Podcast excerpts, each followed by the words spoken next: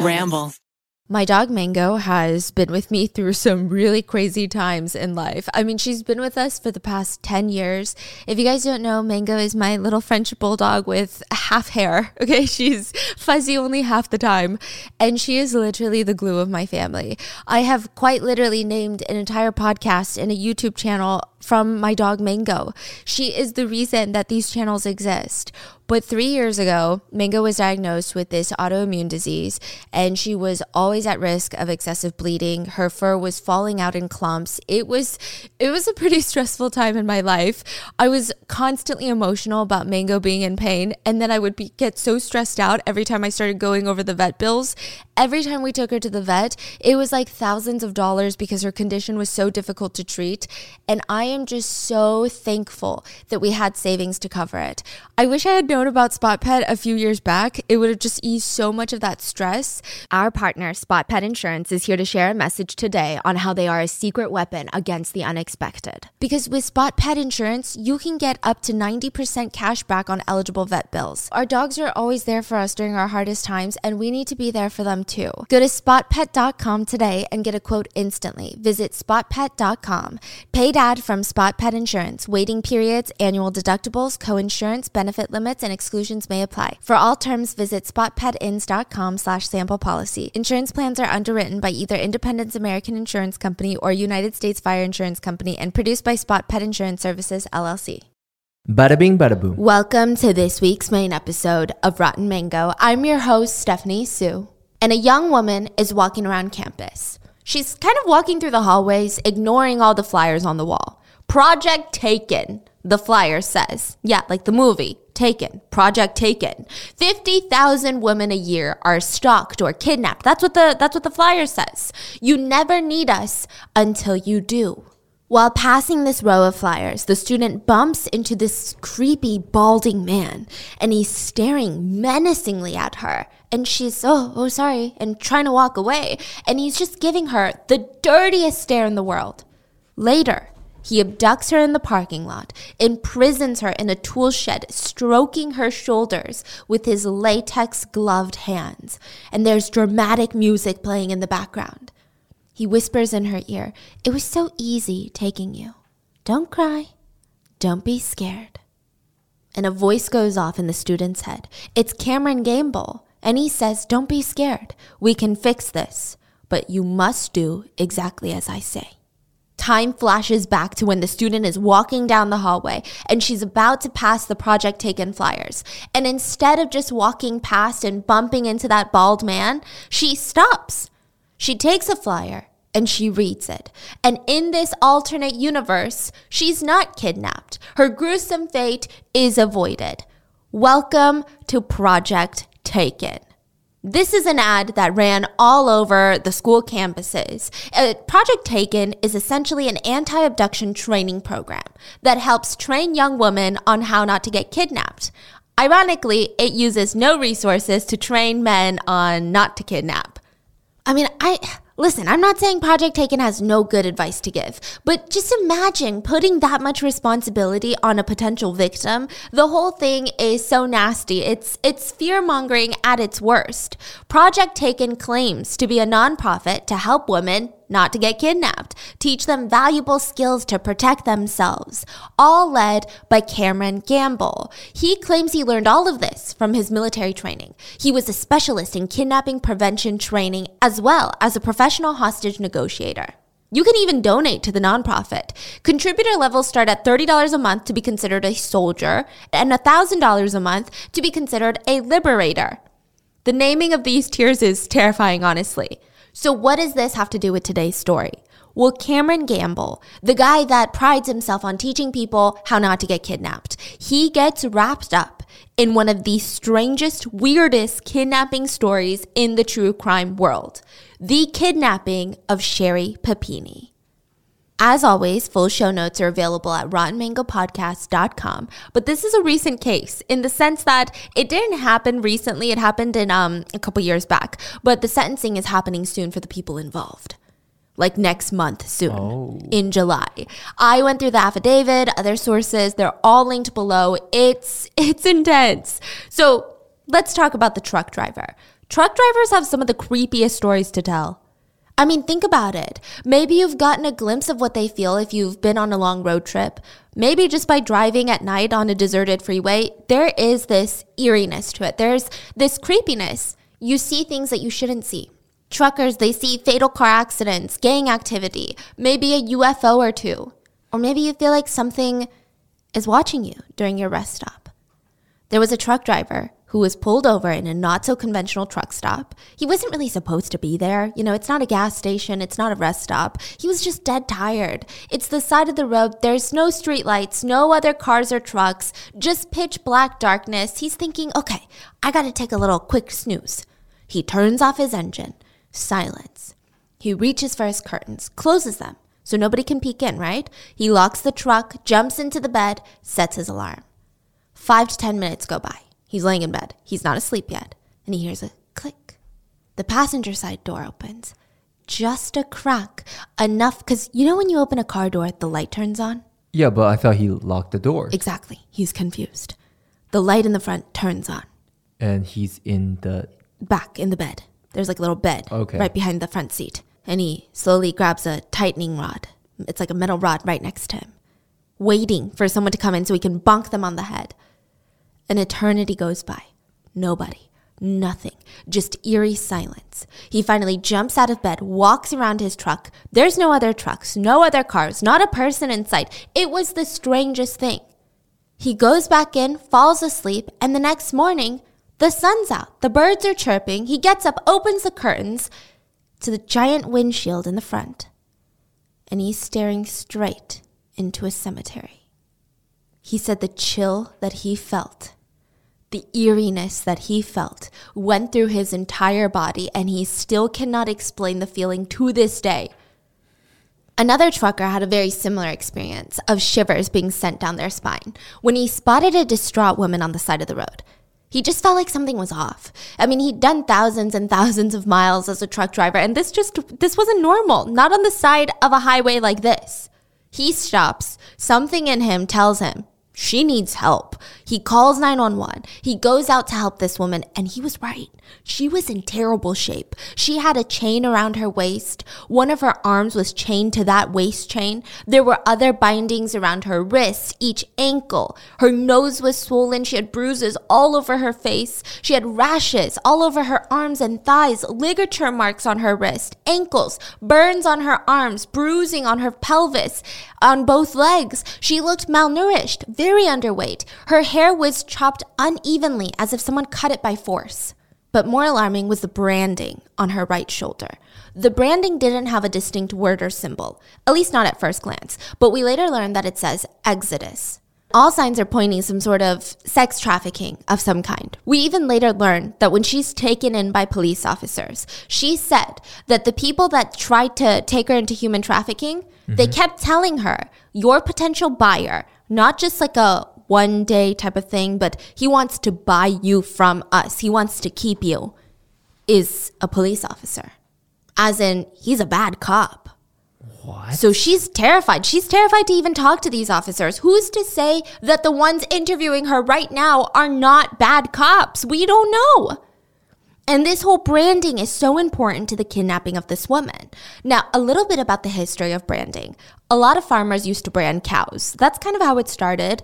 Um, it was an easy way to prove ownership of livestock. And it's pretty important in parts of the world where cows from multiple ranches often run together. Or maybe you have two farms right next to each other. What would stop your neighbor your neighbor that's also a cattle farmer from just stealing your precious livestock. Cows are freaking expensive, okay? So this is the thought. Before the invention of cattle ear tags, you know, the little things on their ear and chips, at the end, you would just brand them like with burning hot rods. Nowadays, they use uh, freezing cold rods and they essentially freeze it, right? It's still painful in the end. The message is clear though. This is my property and you can't steal it because I have proof. Look at this branding. This is my little signature right here. So this started with farmers and their livestock. And of course, because humanity is just freaking terrifying, it led to humans branding their slaves. And now, in today's day and age, that still happens. Slavery still exists in this world, but it continues to grow with sex traffickers branding their victims. Sometimes you see victims with barcodes and numbers underneath. It, looks like a genuine barcode. You know how when you go to the store, every barcode has a couple of numbers? People speculate that the number has to do with this victim's freedom. That the pimp tells them if you reach this number of clients, you'll be freed. Or when you reach this monetary number that you bring to me in my pocket, you'll be freed. We also know that these are empty promises, but it, it is a specific type of branding that sex traffickers, specifically in Europe, use very frequently. Some reports say that these barcode tattoos were done in a way where rapists can also scan the code and it will tell you the price. In many instances, traffickers will tattoo their initials. Sometimes it's the nickname of the trafficker. Sometimes it's accompanied with a rose, a crown, a heart, a lion's head. And what's so traumatizing is that if these women are able to escape, they still have a permanent reminder of their trauma on their very own bodies. And to get these tattoos lasered off, it's it's incredibly expensive, painful, and not even that, but a lot of the times the ink, the ink that is used to tattoo these women, it's so shitty, so you might not even recover well after lasering it off.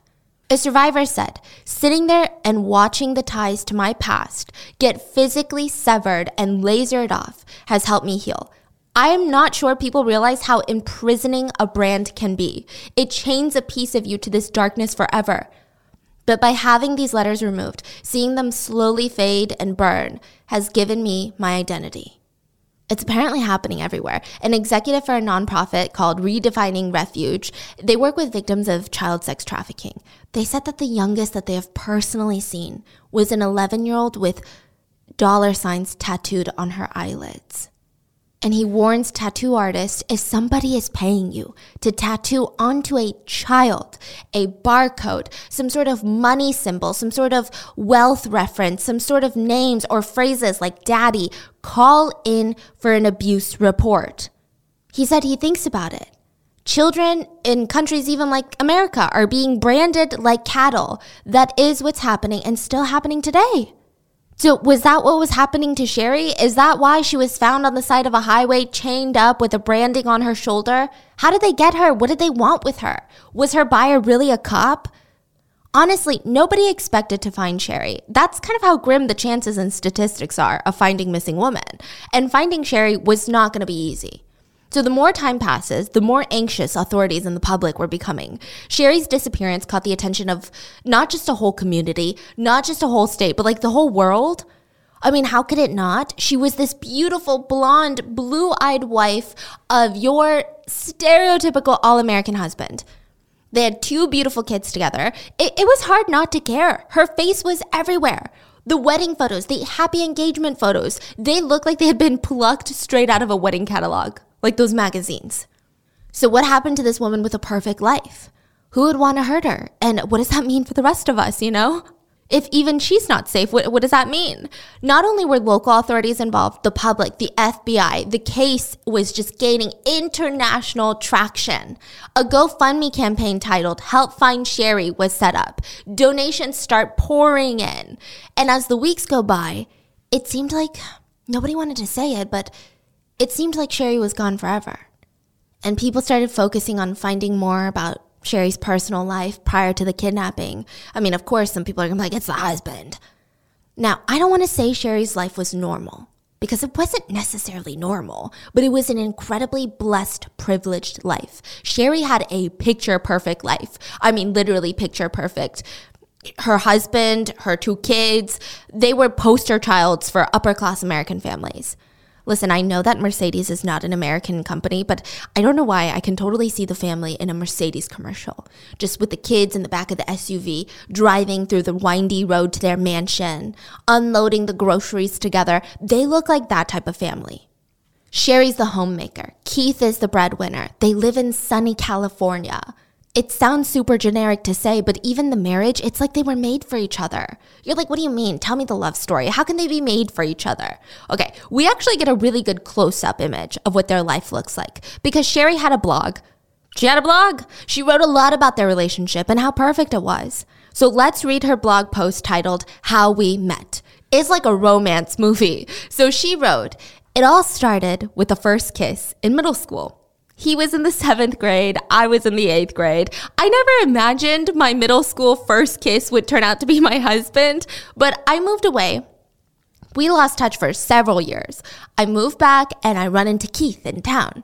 We exchange information and we we arranged a date. So Keith picks me up at my apartment and the first date, oh my god, it was nerve-wracking. Mostly catching up, sharing stories, and the next day Keith calls me again. And I said I wanted to take him out. So I told him to meet me at the docks at Whiskeytown Lake, and I set up this candlelit dinner by the water, and he showed up with this gift. This gift for me. And it was a box filled with all the notes I had written him in the eighth grade. Wow. I could not believe that he kept him. It was a great night. And by our third date, we were head over heels in love, and we spent every day together since.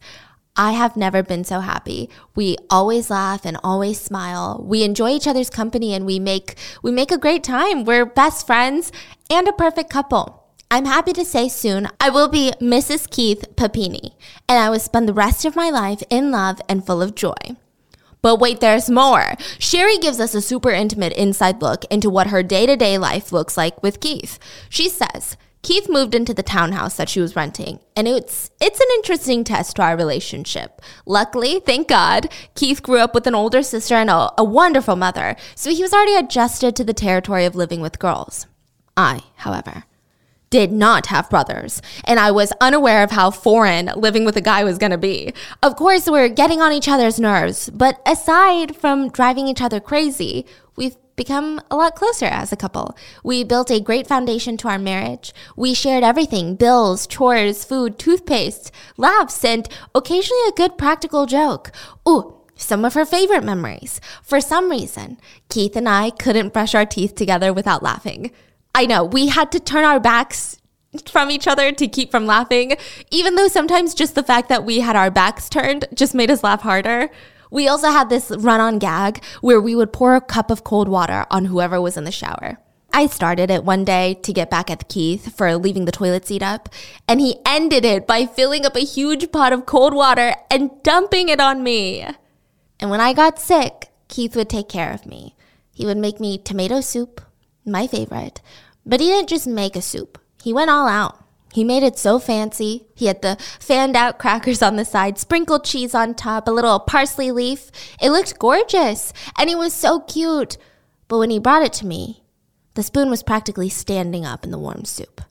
He had only forgotten one tiny little detail. I asked him, Honey, did you add water to the soup? nope, Keith did not add water to the soup, and we had a good laugh about it.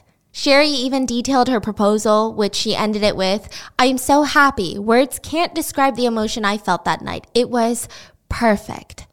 Then the blog post about the stress of wedding planning and how much she, in caps, loves being a bride! Exclamation, exclamation, exclamation, exclamation. So they get married in 2009. They buy a house in Redding, California, and this is a really suburban feel. Like it's not going to be your SF or LA. It's it's got plenty of yard space for their two kids to run around. They truly settle into literally a perfect life. But seven years later, Sherri is sitting in front of the FBI agents, trembling in fear. She can't even maintain eye contact. Her kidnappers, she said they would beat her anytime she looked them in the eye.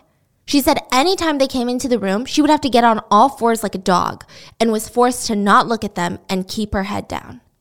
She emotionally told the FBI agents about how they kept telling Sherri that they're prepping to close the deal, how she was going to be sold forever to a cop. So, how did she get here? I mean, who kidnapped her? What happened? And before I answer those questions, I need to tell you a story that has nothing and everything to do with Sherri Papini. It's a story about how things are not always what they seem.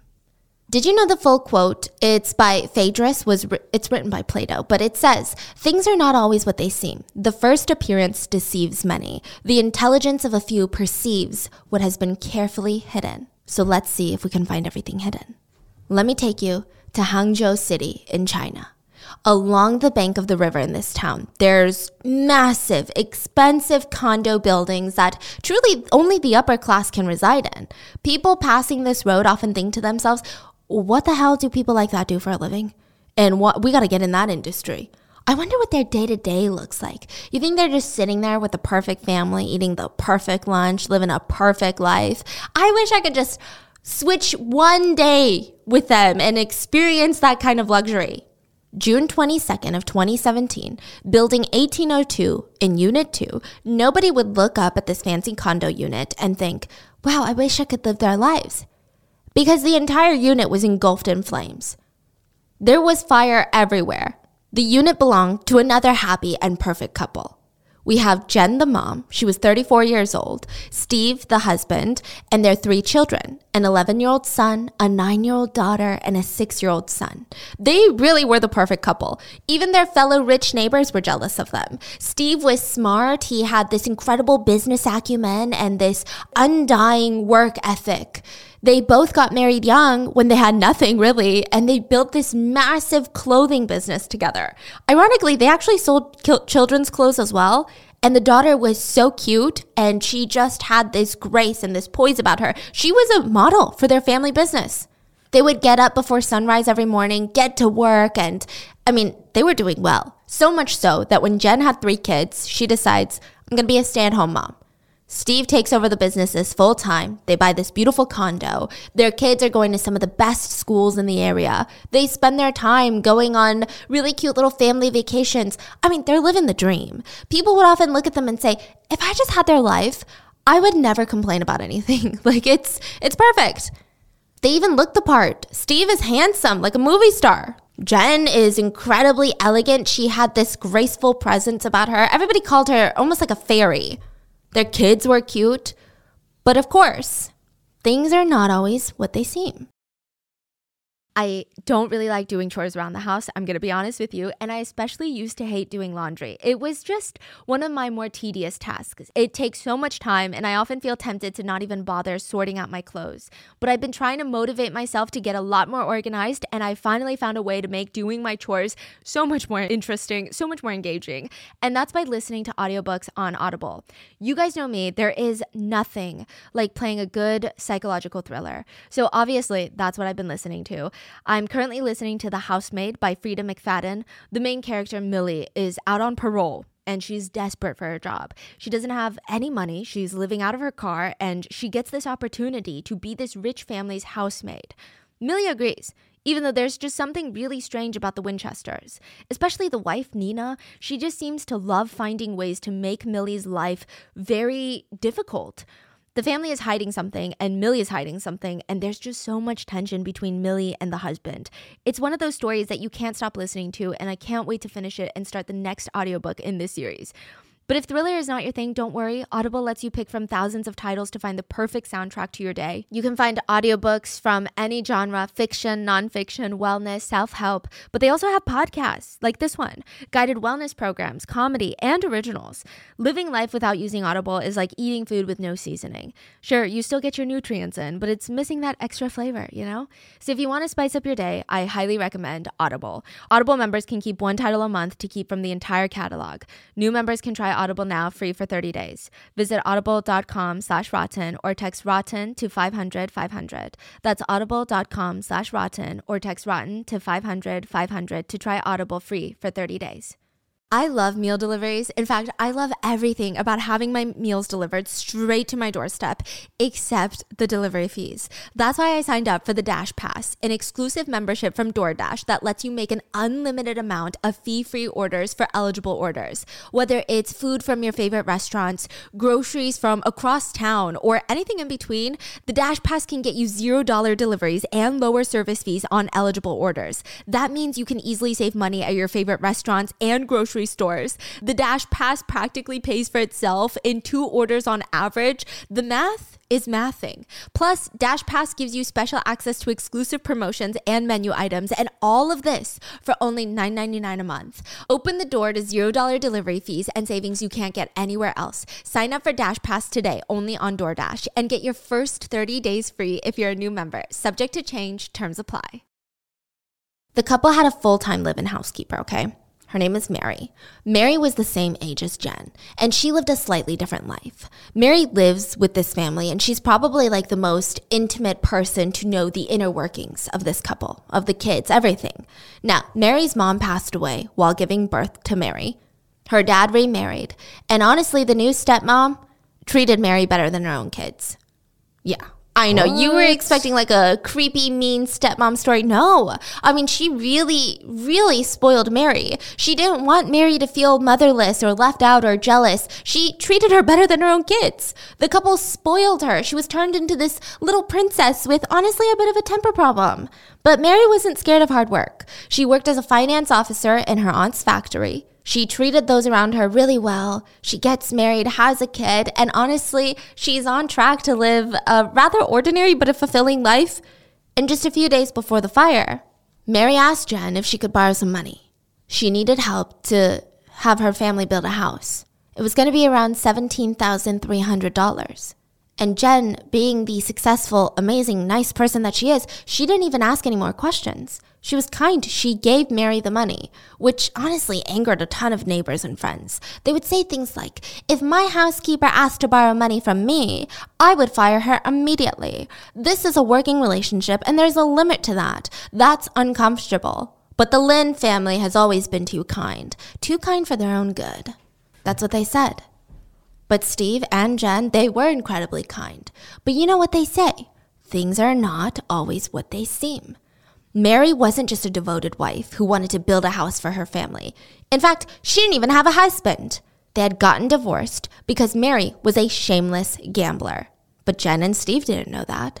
Oh, she loved it. She loved everything about gambling. She would go on websites to the casinos. She loved mahjong. As long as money was involved, she was in it to win it. Mary stole from her friends and would lose $10,000 in just one night. Jeez. When she would run out of funds and friends, Mary started borrowing money from loan sharks. Now, this is not your regular schmegular friggin' Chase mortgage loan. Like, this is, we're talking about she's gonna borrow $15,000 and the interest would be one to $2,000 a week. Mary was physically assaulted twice for failure to pay. Sometimes loan sharks would come into her house and spray red oil everywhere as a warning of, you better pay and you better do it quick. Or that's the blood Yeah. gonna be shed. Uh-huh. And also, how hard is it to clean oil? Yeah. Yeah. Which, in retrospect, is counterintuitive, no? Spending all that time cleaning oil and not giving you your money back. I'm just saying. So, Mary's family tried to pay off her debts at least twice, but none of them made enough to cover Mary's gambling addiction. She's going through like $10,000 a night easily. So, Mary went as far to steal from her employers to feed her addiction, which would just ultimately hurt her because she would lose her job. Then it's harder to find another one. But when Mary found work at the Lin house, her family thought that she might turn her life around. The Lin family took her in and immediately they treated her like family. Even when they went on vacation, Mary did not have to come with them. She didn't have to work, but she was still paid her full salary for all those days. Wow. And the kid, yeah. That's the dream. And the kids were so cute. They were not spoiled, entitled little rich brats. In fact, when the family went on vacation to Japan, the little boy asked Mary, Auntie, what do you want from Japan? I can bring it back for you. Even with this type of generosity, Mary could not help herself. She was a snake. You remember the snake in the farmer story? The frozen snake that was rescued by the farmer who warmed it up by using his own body heat, and the minute that the snake is strong enough, it and killed the farmer. Now, Mary sneaks into Jen's jewelry closet one day, steals a $30,000 jade bracelet, runs to a pawn shop, and only gets a few thousand dollars for it. It's, uh, for some reason, that drives me crazy. Yeah. It's like you're gonna steal, but you don't even have the patience to at least get the money for it. yeah. When that wasn't enough, she stole a gold watch from Steve, a gold Lecoultre watch, a gold JLC watch. She went out, pawned it for $6,000 and lost all of it in a single night in just a few short hours. So, Mary's in the house when the fire breaks out. She's in the living room trying to put it out. She's got this bucket of water and she's like, okay, I should probably throw it on the raging fire, right? But maybe she's frozen in fear, in shock. I don't know. Jen runs out. She assesses the situation and she's like, hurry, Mary, call 911. Don't just stand there. There's a fire in the living room. I gotta go get the kids. All three kids are home and Steve is at work. So it's just them. So Jen goes to gather the kids. Their rooms are all on one side of the apartment, furthest from the front door. Jen rushes to get her two boys and then goes into the daughter's room. Now, this room is the furthest from the living room. But when Jen tries to take all three kids and leave the daughter's room to the safest exit, the door doesn't open. Daughter's room doesn't Yeah. open? Yeah. So she calls her husband Steve. He's at work. He doesn't pick up. From there, a series of bizarre events take place. Jen calls 911, and the dispatch said that they could hear a voice of a man in the background of the call, as if there was a man in the room with them. But he wasn't like freaking out. They couldn't really hear what he was saying. It just sounded like there was a man. Jen was anxious. She kept telling the dispatch she's with her kids and they can't get out of the room. Now, the man's voice is very important because there was no man in the house at the time, at least that we know of.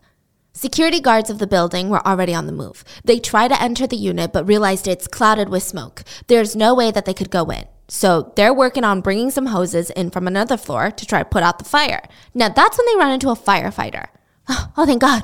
The professionals are here. We could just, you know, we're, we didn't sign up for this. We take care of packages. We do the night watch. This is above our pay grade. There's a fire. But you know what they say? Things are not always what they seem. Because the fireman was not wearing a mask, nor was he carrying a hose, nor did he really have any equipment to put out a fire. It was just strange. He, yeah, he was in his fireman uniform, but it was weird. He also wasn't asking the security guards any questions like, Where's the fire? What's the closest exit to the fire? How do I get there? He just kept screaming into his walkie talkie. And nobody was really talking back. What? Was he even a real firefighter? Because the fire truck wouldn't arrive till minutes later. Did he get there on his own? Was he on his way to work to the fire station and heard it through the radio and showed up in his personal car? But even then, typically firemen don't keep their uniforms at home. Why would he even go with a ga- without a gas mask? What use could he be? The security guards saw the firefighter again, leaving the actual apartment unit that was on fire. The fire was still going strong inside. So why are you leaving? why are you Yeah. you know, I had so many questions. And the security guards ask, Is there anyone inside? Like, did you get the Lin family? The Lin family lives there. And he just said, There's nobody inside and just walked off. Oh my God. It's just so strange, right? The dispatch calls Jen back to let her know firefighters are on the way. They said that at this point, Jen was already having a hard time breathing. She could barely talk. There was an eerie silence in the background. No kids were screaming or crying. It had been about 22 minutes since the fire broke out, and a lot of people were confused. Why didn't Jen do this or that was a huge point of contention. For example, there's a bathroom attached to the daughter's room that they could get to. If there's a fire and you're inhaling smoke, it's typically common knowledge for parents to soak towels with water and cover the kid's mouth and nose. And even just spraying the room down with water could bring the dust down, reduces the possibility of inhaling all of that smoke. Or why didn't they try to clean the smoke out of their nose and their mouths in the bathroom? Jen is an incredibly smart, fast thinking woman, and I think any mom would do anything to try and save her kids. So the question is was there something preventing her from doing that? Now, remember Mary, who had a bucket of water and was trying to put out the fire? The one that Jen told to call 911? Mm-hmm. Yeah, she's strange. After she pours a measly little bucket of water on the fire, she claims she tripped and fell on her knees, like she didn't bonk her head or anything. She had a small loss of balance, and it's like she forgot what on earth to do in that situation because she calmly goes to her room, gets her phone, leaves, goes neighbor to neighbor, not just on that floor, but the floor underneath, the floor above. She Hello. Hi, I'm Mary. Yeah, I'm the Lin's housekeeper. Um, you need to evacuate the building because there's a fire. No, no, no, it's okay. Run, I'll go tell the other neighbors. Why didn't you get Jen and the kids? Like the Yeah. fire wasn't that bad yet where it was all engulfing. She couldn't get to the daughter's room. It, it would have been dangerous, don't get me wrong, but what are you doing? You need to help the ones that are in the path of danger, like the people inside the fire versus neighbors two floors down.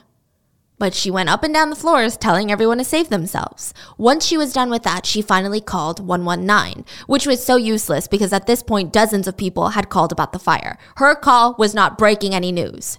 The fire was getting to be alarming, but it still wasn't all encompassing. In fact, people said that if a couple of neighbors got together, poured a bucket of water each, the fire would have been contained. Not put out, but contained.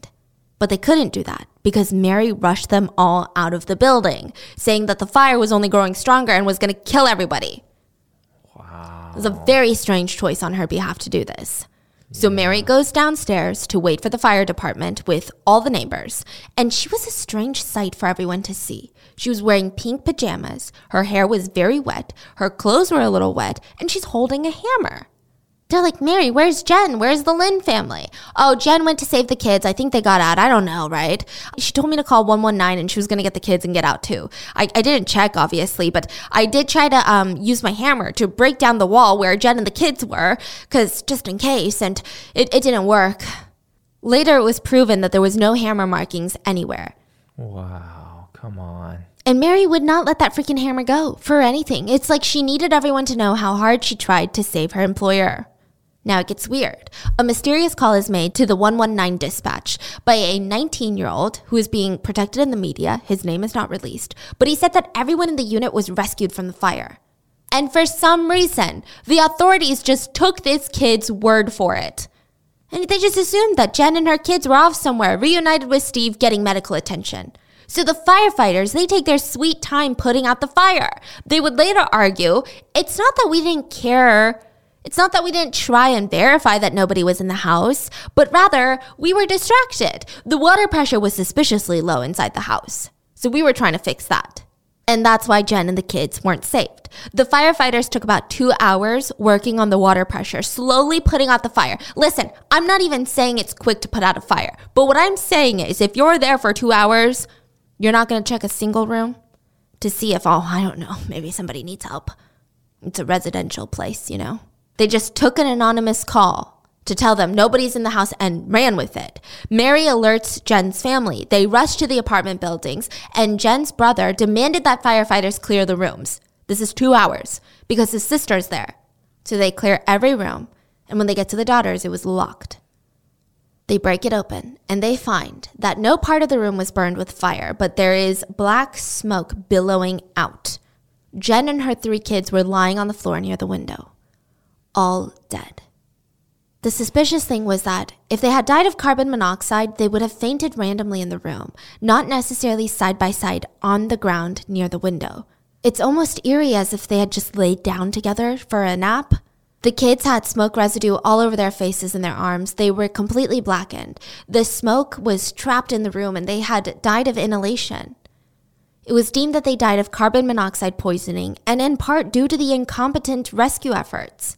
So the police, they start investigating right away. They want to talk to Mary first. She's the only person that was there in the apartment when the fire breaks out, which of course makes her the first suspect. So the police, they start going through her phone and their suspicions are confirmed. Mary had searched lighter exploding automatically, reason of sudden fires at home, sofa suddenly catching fire, curtains at home suddenly catching fire.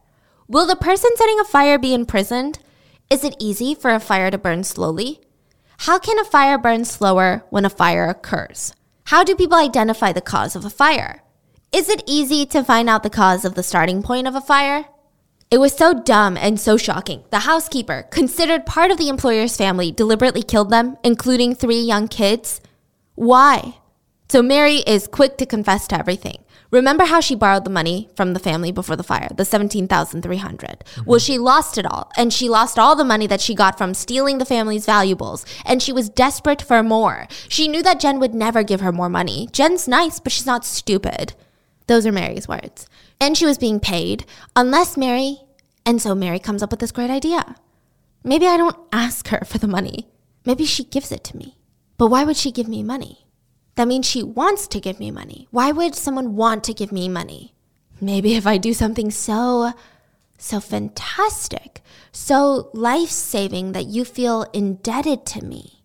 Something so courageous and brave that you want to repay me for it.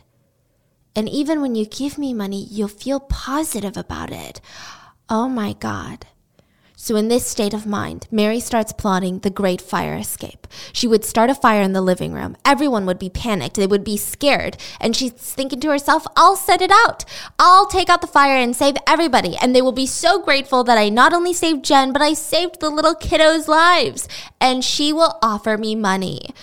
This is absolutely the craziest thing yeah, I've ever heard. Just bonkers. But to to Mary, it was a cute genius plan. Yeah, cute. What a cute plan. Jen would immediately ask her, Mary, thank you for saving us. Do you need money? I can give you money. Thank you for saving my family. I mean, there's nothing I can do but give you money. Oh, it was so good. But she just had to make sure of two things. One, the fire wasn't too big that she couldn't put it out. Two, the fire could never be traced back to her. And as long as she did that, it was a cute little plan. So she lights a book on fire, throws it onto the fabric couch in the living room, lights another book on fire, throws it at the fabric curtains. She's like, cute little fire. And she's watching the living room just up in flames. And I guess in that moment, Mary was shocked because she stood there frozen. Mary later claims that she freaked out and abandoned her plan to save Jen. She assumed that Jen would get the kids and come on out. She was concerned about her own personal safety. Now that she was seeing the fire up close and personal, it was a lot. It was a lot of fire. So the media goes nuts with this case. I mean, Jen is this giver, this kind nurturer, this sweet mother, and Mary was a taker. She was a vampire that sucked the life out of people around her, sucked the money, the emotions, the love, literally the life out of people. Mary did not care that Jen had gone out of her way to help Mary in ways that she truly did not have to. I mean, I can't even imagine giving a close friend $20,000 because that's a lot of money.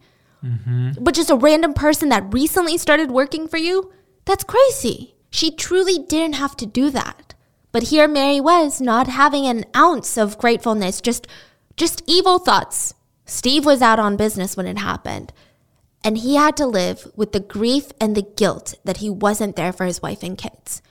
He slumped on the ground at the funeral with Jen's parents. They all sobbed together, and it was just heartbreaking. His friend said that the funeral was the first time Steve spoke in weeks. And even for a little while after, he just kept saying, I'll just never be myself again. Nearly a year after the fire, Mary is sentenced to death, and Steve receives a settlement of $15 million from the city for their horrible rescue efforts.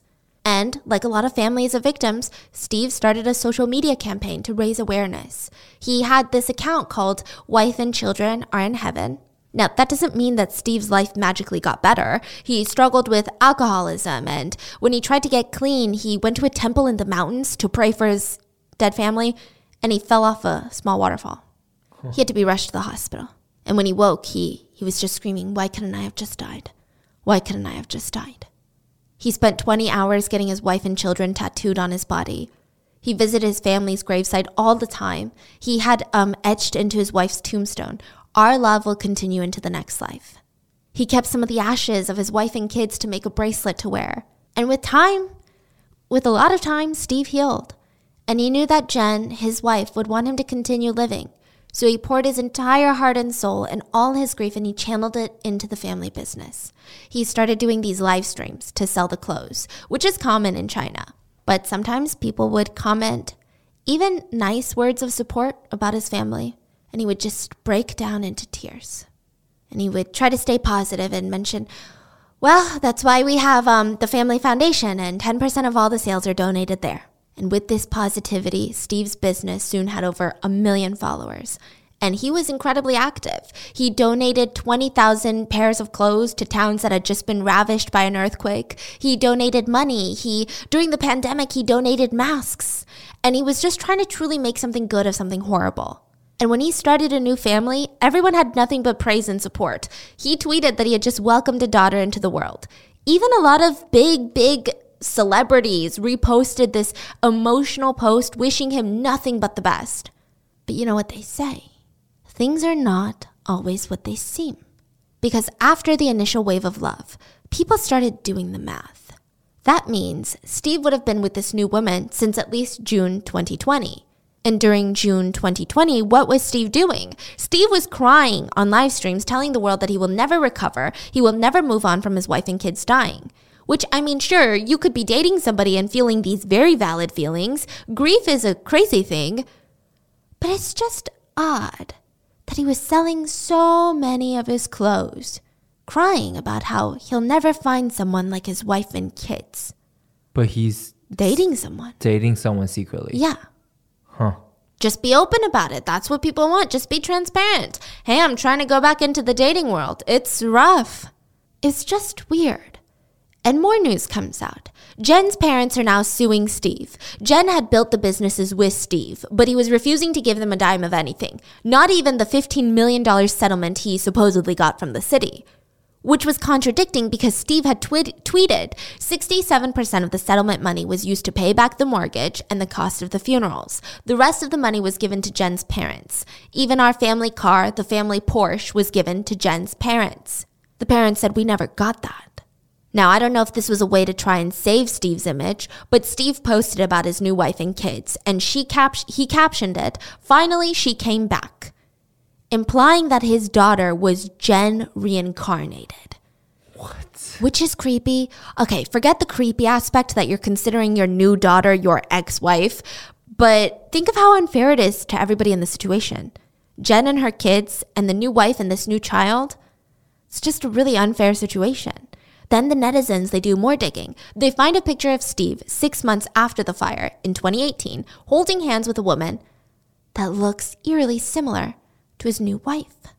So just six months after his family perished in a fire and were murdered, you're dating this new wife? It's weird. Not only that, but some grainy footage of the crowd gathering at the building's entrance watching the fire on the fateful day was released, and someone that looks eerily similar to Steve's new wife was in the crowd. So of course a lot of people believe this this isn't just a new wife helping him grieve and recover, this is probably a fucking mistress. Reports say that Steve also called his new wife the night before the fire and talked for about 20 minutes and 46 seconds. Sure, you could say they were friends. It was all a coincidence. But really? Text messages were also released between Steve and Jen. Steve, this whole time you have to remember that he's going on live streams, making money, selling clothes to people, saying, My wife was my everything. We had the perfect love, the perfect connection. Everything was amazing. But these text messages, in one of them, Jen opened up to Steve about how hard it's been for her to raise their three kids. Not her kids, their kids. And he said, No pain, no gain. What? no pain, no gain. Yeah. Imagine I'm like, honey, I'm so exhausted, babe, blah, blah, blah. You're like, no pain, no gain. I- divorce. Divorce. She asked Steve, Are you proud of your daughter's performance during the school dance? And he said, It's okay. Meanwhile, on social media, he's sobbing about how much his family meant to him and how being a dad was his greatest joy. And remember when he fell off a cliff and was sent to the hospital? Yeah. He made it seem like he was knocked out for a while and he just wanted to die. In reality, he was in bed liking tweets from random girls. Like he did trip off a cliff, but it was I guess it was a very small cliff. And all the clothes he donated to the the earthquake, they were returned to him since they were in such poor quality, literally nobody could wear it. You know what happens during natural disasters? People are not picky. They are not like this isn't my style. On top of that, the foundation that he named after his dead wife and kids, the one that he donated 10% of proceeds to, yeah, no such foundation exists. And then there was this little thing that Mary had said before she was executed. She claimed Steve flirted with her often. Everybody laughed it off, thinking she was delusional. But now, with everything, people realized this case is not what it seemed to be, not even in the slightest. Now, there's still no clear resolution. There's no answer to this story, except a video that is now circulating of Steve giving an impassioned plea during his family's funeral. He's chanting his Twitter handle, asking everyone to chant it with him and follow him on Twitter. He said, Wife, babies, do you hear this? You guys went to the heavenly place and everyone is wishing you the best. I hope you are in heaven. He chanted more, Wife and babies in heaven, come on, make me trending on Twitter. This is wild. And right when he was done, the picture of his wife behind him that was set up for the funeral fell down. Nobody bumped it, nobody pushed it. It fell down like Steve's facade of a good husband. So, what does this story in China have anything to do with Sherri Papini? Is there another ball that's gonna drop?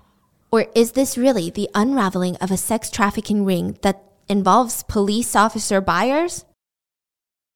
If I offered you two different pairs of jeans and I told you that you can only wear one of them, you could probably decide in two seconds. But what if I offered you a thousand pairs of jeans and they're all slightly different? And I said you can only wear one of these for the next 12 months straight. This will be your go to pant of choice what are you going to do? How do you even start to choose? That's exactly what I felt like when I was combing through thousands of listings whenever we were moving to a new apartment. I would spend hours a day stressing about is this apartment in a good neighborhood? Is it going to accommodate my dogs? Does it fit my budget? I didn't know any of these. And the worst part is, most of the listings didn't even tick all of my boxes. That is why apartments.com is your best place to look for your new home. Apartments.com lets you filter your search based on whether you have pets, if you want a balcony, built in AC, whatever it is that you're looking for. The website remembers your search so that you don't have to keep filtering every time you come back. And apartments.com has more rental listings than anywhere else, meaning no matter how specific your needs are, they got you. And your instant alerts mean that you can spend less time online looking for the perfect place and more time doing you. So if you're looking for a new place to call home, head over to to apartments.com, apartments.com, the place to find a place. When I was in high school, I had this ritual every day after coming home from school. I would grab a salty snack, sit down, watch my favorite mystery drama on TV. And recently I discovered the adult version of that, which at the end of the workday, I grab salt and vinegar chips, snuggle up on the couch, and I play June's Journey. June's Journey is a hidden objects mystery game that makes me feel like I'm living inside of a mystery TV show that is very immersive. You play as Detective June Parker, and you just found out that your sister and husband were murdered. This is a fictional story. So you fly from London to New York to investigate, but the clues are just not adding up. So you get to go through these series of scenes from the mansion living room to a lavish garden to a 1920s style New York cafe. In each room, you have to find hidden objects that help you solve the mystery of your sister's death. And in the meantime, a whole lot of unexpected just scandalous twists are going to happen. There's family secrets, danger, there's romance. I love traveling all over the world with June. Currently, I'm exploring Paris in the 1920s. Because the game is set in the 1920s, it just has the most aesthetic game design ever, and it's so cozy. Whenever I need a break from the suspense, I can pause the story and head over to my private island yeah, they give you a private island and you get to customize it however you want for you. I love cottage core mixed with that old money vibe with a huge mansion and a luxurious garden and even like this train rail. June's journey is the best way to unwind at the end of a long day or just to take a break in the middle of the day when I feel overwhelmed. I can escape all of my problems and turn into Detective June. Discover your inner detective when you download June's Journey for free today on iOS and Android. Sherri had a lot of trauma to overcome.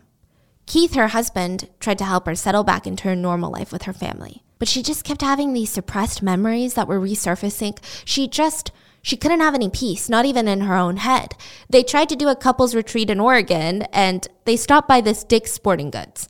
Sherri's wandering around. She ends up in the gun se- section. She sees a display of revolvers and she's just, she's panicking. She's having an anxiety attack and she's trembling. That's the one. She's pointing at a black revolver and she's screaming, That's the one. That's, the, that's what it looks like. She breaks down. Another time, Sherri was singing, seeing a plastic surgeon to help the burns on her arms. During one of the treatments, the smell of her hair burning reminded her of her branding experience. And she broke down, crying. She had to rush out of there. It was all taking her back to the day, November 2nd of 2016, the day everything changed. It started off normal. Keith went to work, Sherri took the kids to daycare, and she started running errands.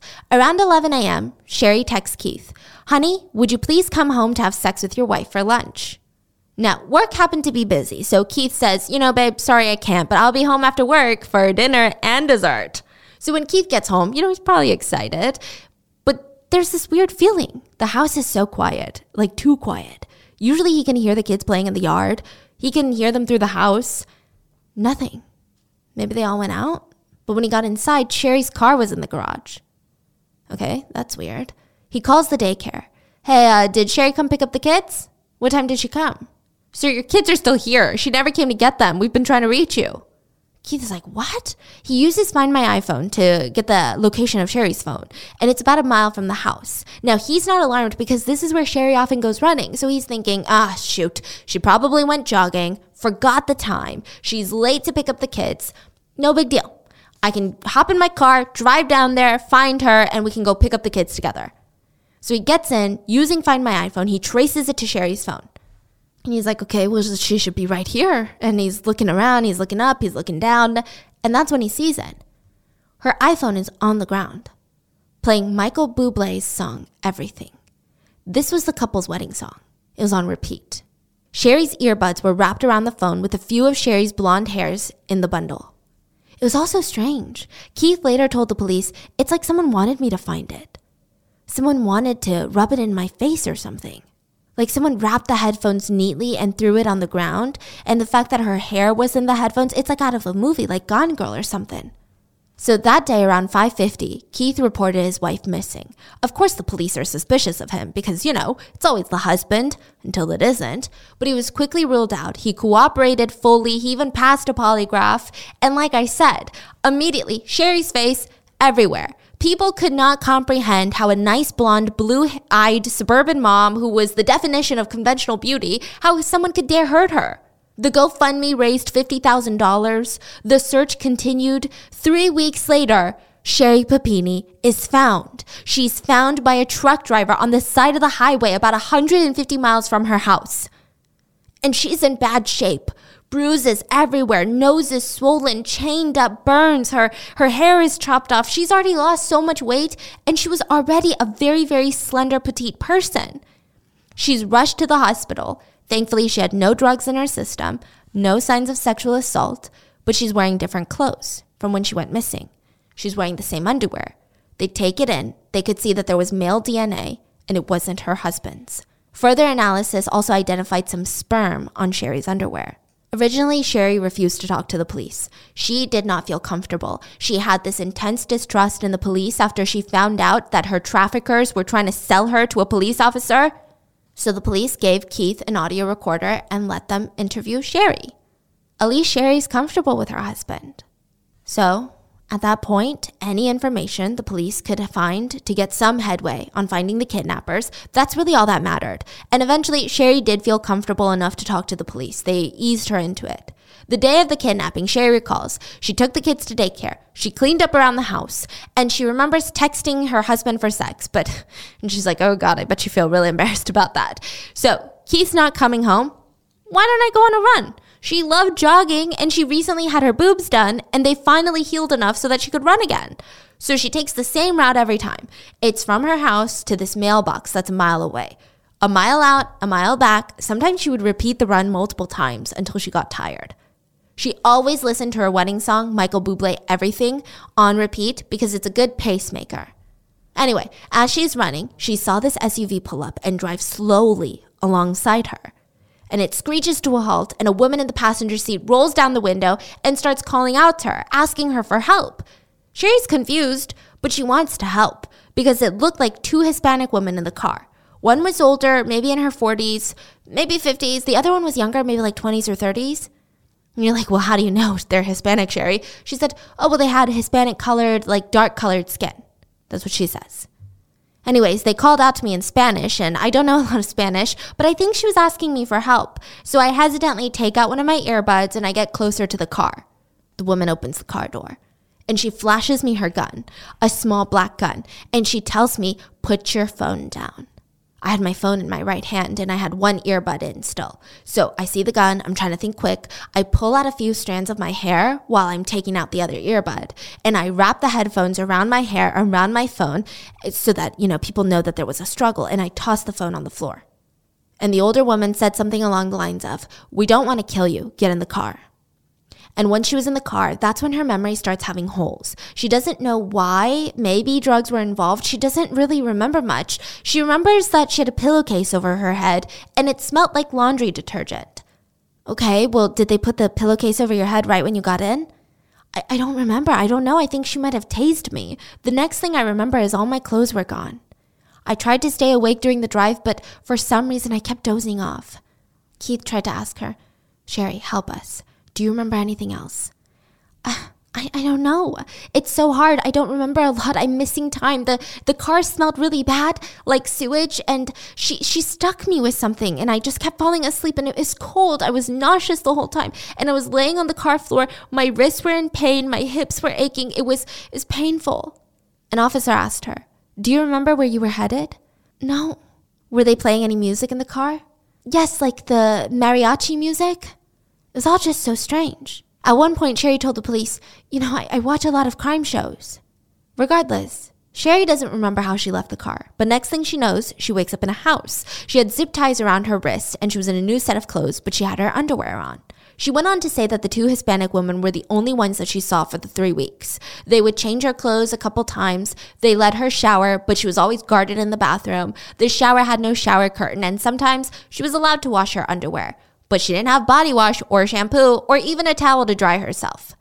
She also went on to describe how the shower head was chrome and inexpensive. You know, people remember different things and different details of traumatic experiences. Yeah, do I think it's weird to note to officers that your kidnapper had a cheap shower head and that they could have definitely upgraded the bathroom a little bit? Maybe a DIY wouldn't have hurt. Do I think that's weird? Yeah, a little. But maybe that's how Sherri deals with her trauma. That's not where she starts losing the trust of the officers. In fact, she had the trust of the officers for two years.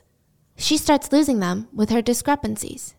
The more and more her case gained traction, the more important people got involved. First, it was the local police, then probably state police, then it was the FBI, and now the public wants answers. Where are the kidnappers? Why are you, the FBI, failing to find the kidnappers? So now the FBI, they've got a they've got a bit of an ego, okay? They're like, we need to we need to find the kidnappers because we don't want to look like idiots. This is a fucking suburban mom that was being taken. Come on, it's not like some crazy organized crime. So what did, what, did- what did you say happened? Sherri at first says that her hands were tied, zip tied behind her. Later, when talking about the same situation, she said that she was able to chew through the zip ties, and she even cut her lip in the process. So either Sherri's shoulders are the most flexible ligaments in the world, and she has the longest arms known to mankind, or one of those statements is just not true. Oh, she said it was tight in the back. Yeah, but how do you chew through it? Exactly. Your hands. He just tried it. He's like, "Let me let me try. It doesn't work." yeah.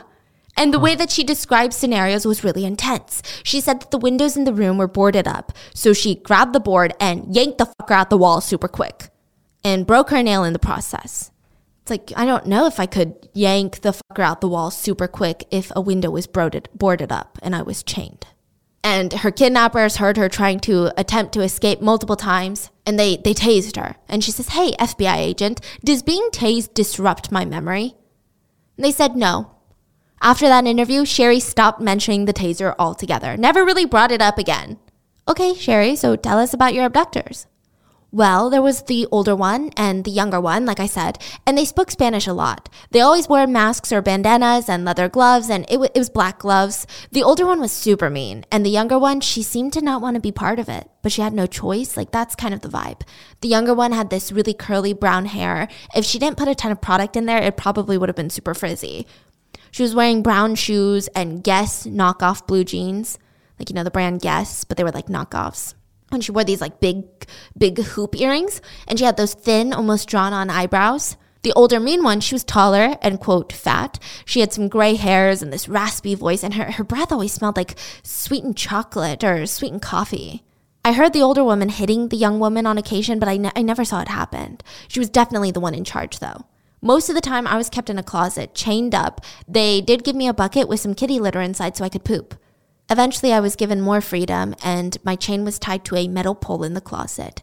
And I had enough room to leave the closet and reach the bed, but not enough to reach a window or the door and try to escape. She hated that goddamn pole. She said, The fucking pole is the only reason I was stuck there. Sherri tried to escape multiple times, and it resulted in her being beat, having no blankets, and being locked in the closet, and having no access to the mattress. Later, Sherri mentioned that her kidnappers made her urinate in adult diapers. And they were confused. They said, wait, but what about the kitty litter? So did they do that half the time? And w- did they just give you your underwear back after you wore the adult diapers? Mm-hmm. How did you get the? Because, you know, kidnappers are not going to log your stuff and evidence and then give it back to you when you leave. It's just so random. And she stopped talking about the adult diapers after that. What? Sherri said she was fed once a day, some leftover rice and tortillas, usually, very dry. Sometimes she was given random scraps of meat, some fruit, some weird crackers. She was given a water bottle a day, and she really only got additional food when she was behaved well. She said that she felt that her food was being drugged because she would get really sleepy afterwards. She said the days that the older one felt really evil, she would come into the room and read her articles about her own disappearance, and she would laugh and say, No one believes you. Everyone thinks you ran away. And guess what? Your buyer's a cop. They're never going to find you. I mean, it was confusing. Sherri was saying that the two women only spoke Spanish and Sherri couldn't understand them. But then she went on to list a bunch of interactions that they had. I mean, maybe they're bilingual, but why didn't she just say that? She just kept mentioning she doesn't understand Spanish. And they were trying to talk to her in Spanish initially. Sherri said that they would play loud music, and I quote, that really annoying Mexican music. Sherri goes on to say that one time she tried to escape and they branded her. They tied her up on her stomach, like laying on her stomach, and she said it was putting so much weight and pressure on her new bre- breast implants that she was in pain. She remember laying there. There was this fake marble table. The marble design was like peeling off. She said, and I quote, so obviously it was fake because I could see the brown wood underneath. So it's like a marble sticker again, is this HGTV or a true crime case? I don't know. The police thought it was just a lot of strange details. The woman told Sherri that the buyer wanted her branded because that's what he liked. So they branded her, kicked her off the table, and Sherri was going to give up on life. She thought it was over.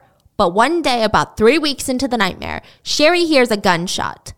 She kept screaming for help. She was confused. What is the gunshot? She exhausted herself and fell asleep. And eventually, the younger woman came back, untied her, got her in the SUV, and put a pillowcase over her head stopped the car and told her to get out.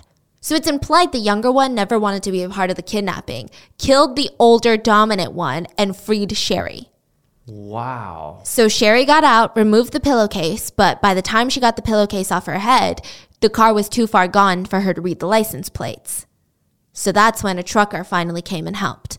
Now, not gonna lie, the police do believe everything from the get go. They were so desperate on catching, catching the kidnappers, and let's be real, trauma makes you confused, and it's understandable that her story is all over the place. It was three weeks. But Sherri kept saying that the young woman drugged her before dropping her off on the street. There were no drugs in Sherri's system. So, unless the kidnappers are using some super advanced drugs that can't even be detected, it's a plot hole. Even her trauma response seemed to be a plot hole. I know that sounds harsh, but it was strange. Sherri went from being able to not talk to the police because her distrust. Then she went to joking around with them about how she watches crime shows and how Keith should be so embarrassed about her come over and have sex with me for lunch. And then talking to the FBI normally, like she was with the police. And then suddenly she couldn't even look FBI in the eye. And she would say, Sorry, I just, like she was like a baby bird. She's like, Oh, my kidnappers told me if I look at them at any time that I wasn't on all fours like a dog with my head bowed, I would, I would be beat. So I just I just subconsciously drop my head and I don't make eye contact now. Also when she talked about why they cut her hair. I mean, I imagine most buyers wouldn't want that, but she said it's because I was making too much noise. And then later she said the older woman wanted to send it to my mom. What? Like for ransom? That's odd. I mean, is that an empty threat? What what would be the point in it? Sherri also claimed and or insinuated rather that she had Stockholm syndrome because after the SUV dropped her off, she ran after it. She didn't want the woman to leave. The whole thing is bizarre. The older, mean, harsh woman that is dominant and taking control of this human trafficking operation, the younger woman, the hesitant follower with more humanity for the captive, Sherri being saved and released by the younger one and developing some sort of Stockholm syndrome, it feels a bit too fake to even be a crime show narrative. It's just not that believable. But what can the police do? There's nothing to prove that it isn't true. So they release a bolo on the Hispanic woman matching, matching Sherri's description, as well as sketches of where she was held captive. This is important later, of what the closet looked like, the layout of the room, and everything. And for two years, law enforcement everywhere believed Sherri was kidnapped. And the sketch was shown to practically everybody. FBI and police got countless tips of seeing Sherri's kidnappers. I truly hope no Hispanic women found themselves in dangerous or uncomfortable situations because Sherri decided her story sounded better with Hispanic perpetrators. Yeah, at this point, we all know not everything is as it seems. But truly, it gets bizarre. Investigators later find an old blog post of Sherri's detailing how she was picked on by a group of, quote, Latinos in high school. She said, I used to come home in tears because I was getting suspended from school all the time for defending myself against the Latinos. The chief problem was that I was drug free, white, and proud of my blood and heritage. And that really irked the group of Latino girls, which would constantly rag and attack me. She went on to detail a fight that she had gotten into the girls with the girls and how she broke one of the girls' noses and her dad was proud of her for it. She ended the post with, "Being white is more than just being aware of my skin, but of standing behind insert very controversial word, which also is like neo Nazis, like white supremacist, who are always around in spirit and have pride for my country. Okay. When detectives confronted Sherri about the MySpace post, she's like, Oh, it's awful that someone is posing as me posting stuff like this. It's horrible. Okay, if that was the only thing Sherri lied about, maybe someone might have believed her, but cops and people knew that she wrote it. And to make it worse, a lot of people who knew Sherri said her dad was kind of a Nazi. Like, we don't want to say that word, but like, kind of, a, you know, like, I, I don't want to speculate too heavily, but if Sherri's dad really is anti Semitic, that just explains a lot about Sherri. That's all I'll say. Sherri's story was really crumbling at this point. The more the police questioned her, the more she forgot little details, the more she couldn't keep the story straight, or she would just straight up add new details and contradict herself. She was never sexually assaulted. She said so herself. And then later she went back and said the older woman touched her everywhere with her fingers, implying she was assaulted. But it wasn't just her loosely tied story that made the police suspicious of her, it was Sherri's own phone records. Let me tell you the side of Sherri that she doesn't want the media to know. Sherri was texting men other than her husband and flirting with them and had saved their names on her phone as girls' names. So she could be texting, let's say, a guy named Mike, but her his name would be saved as Lisa. So they find these dudes and they interview him, and he's like, Oh, yeah, I've known her for years. We would flirt all the time. She said that her husband was really abusive. Her dad was abusive, and she was like kind of this victim. Other people started coming forward to say that Sherri was a bit wild and did some really illegal things. When she was 20 years old and a camp counselor, she dated a 15 year old boy at camp. She loved to make up weird lies, and all of them centered around her being a victim of abuse in her family or her relationship. Now, the police are incredibly skeptical of Sherri. They decide to try and run the DNA on her underwear through the system to see if there's a hit. And there was a familial match, meaning it's not the person that it was a match to, but somebody related to him. The match was the father of Sherri's ex boyfriend, James Reyes. So the DNA belonged to her ex boyfriend. Huh. Okay. Now it's what on. took them so long? yeah, me. they were like, let's just believe Sherri. Yeah, that's why it took them so long, honestly. Now, James gets brought in and he tells the police, and this is going to shock the nation and honestly the world. James said, Yeah, I helped Sherri fake the kidnapping. A little backstory. James and Sherri knew each other since they were 13, 14. They dated, they even got engaged after high school at one point, but they broke up when Sherri married her first husband. Yeah, plot twist Sherri was married once before Keith. Then they divorced and she got remarried and they lost touch for a while since Sherri got remarried and had kids. You know, now she's with Keith. But one day, James is cleaning his house, comes across a box of old photos and personal items from Sherri you know, when they were young. And he's like, okay, well, I want to give him back to her, but that's weird. So let me call up her parents, who I was kind of close with, and let them know that I'm shipping it to them. Now, I don't know if Sherri was bored of her marriage life or what, but she felt compelled to reach out to James. And she just had this epic sob story about how Keith, her husband, was abusing her, beating her, raping her, how she's trying to escape, but the police refused to believe her. Side note, there is no record of Sherri filing any domestic violence report against Keith. The two start reconnecting. They bought prepaid phones to text each other, and Sherri starts talking about how she wants to run away and how she's saving up money. James says, Yeah, you can move in with me to get away from your abusive husband. Now, James was asked if any women were involved in Sherri's kidnapping and if any of them were Hispanic, and he said, and I quote, Yeah, no, I don't know any Mexican girls. I hate these people. So great, cool, that settles it. Anyway, the way it actually happened, he said, was November 2nd. He had a friend rent a car for him, picked up Sherri. She left her iPhone on the ground. On the way back, Sherri seemed a little quiet and calm, but she napped most of the time. They drove down to Costa Mesa, to Orange County, yeah, James's two bedroom apartment. When they get there, Sherri chose which room she would like to stay in, asked him to board up the windows so that anybody that walked by wouldn't see her, and to get some clothes for her from TJ Maxx. What's wild is that the sketches that she gave the police of the room she was held captive in, yeah, it matched James' room, even the metal pole in the closet. So the police asked, Well, James, were you dating? Like, was she seeing you? James said, I know it might sound bland, but we really just talked, hung out, ate food. We didn't really do anything in particular. She really just kept to herself. I mean, yeah, I hoped the relationship would get romantic at one point, but yeah. It's really giving Gone Girl, is it Yeah, not? Yeah, what's going on? Yeah. James claimed they never had sex. Okay, like so far we can kind of see James's side a bit. I mean, if Keith really were abusive, we might even not praise him, but okay, like I can see why he did that of being a good host, kind of, you know. But then this is where he loses me. James believed Sherri was trying to purposely lose weight. She barely ate, and it wasn't because of a lack of appetite. It seemed more like a controlled thing she was doing, like a diet. Weird. Okay. But then one day, James comes home from work and Sherri had chopped off all her hair. He never even asks her about it. He never even questions it. Just keeps going. James said near the end of Sherri's stay, or whatever you call it, Sherri was purposely injuring herself. Like she wasn't just clumsy, you know, it, it was clear when she was found, she looked beat up. It, she looked like she had been held captive.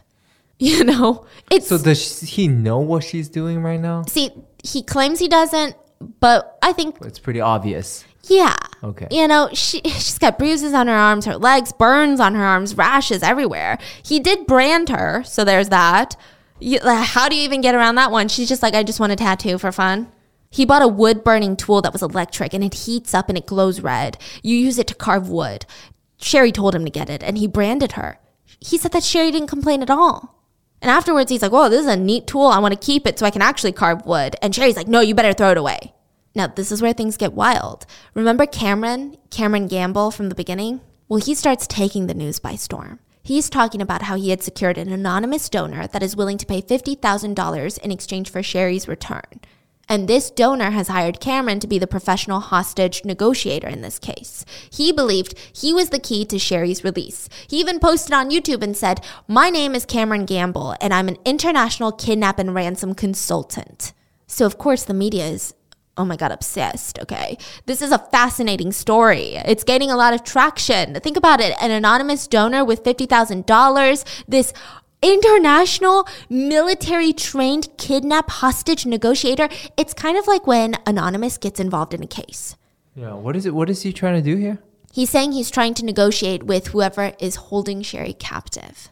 Who's this random donor? Probably not real. He's probably trying to get some media ah, attention for his project Taken. Because shortly after he files for bankruptcy, the anti abduction training courses for sale are not that lucrative. With Cameron's involvement, Sherri's case blew up even more. And maybe it pushed Sherri to come to the realization of, yeah, this is not going away. I will never be able to live a life ever. Maybe she thought that it would die down, nobody would really care except for her little town of Redding, California, and she could start a new life in New York City. But no, the whole world is looking at your face and your wedding photos. This hostage negotiator is getting involved. So Sherri tells James that she misses her kids too much and wants to go back. And I don't know why James is not scared for his life. Like, you really think that Sherri wouldn't set you up for something? I mean, she's making herself look like she's been through some incredible, horrible. Her DNA is all over your house. You're not even worried. You're not even intrigued. Like, you're not even going to ask a question about it. That's where people are like, James, come on. You knew more about this than you're leading on. Yeah.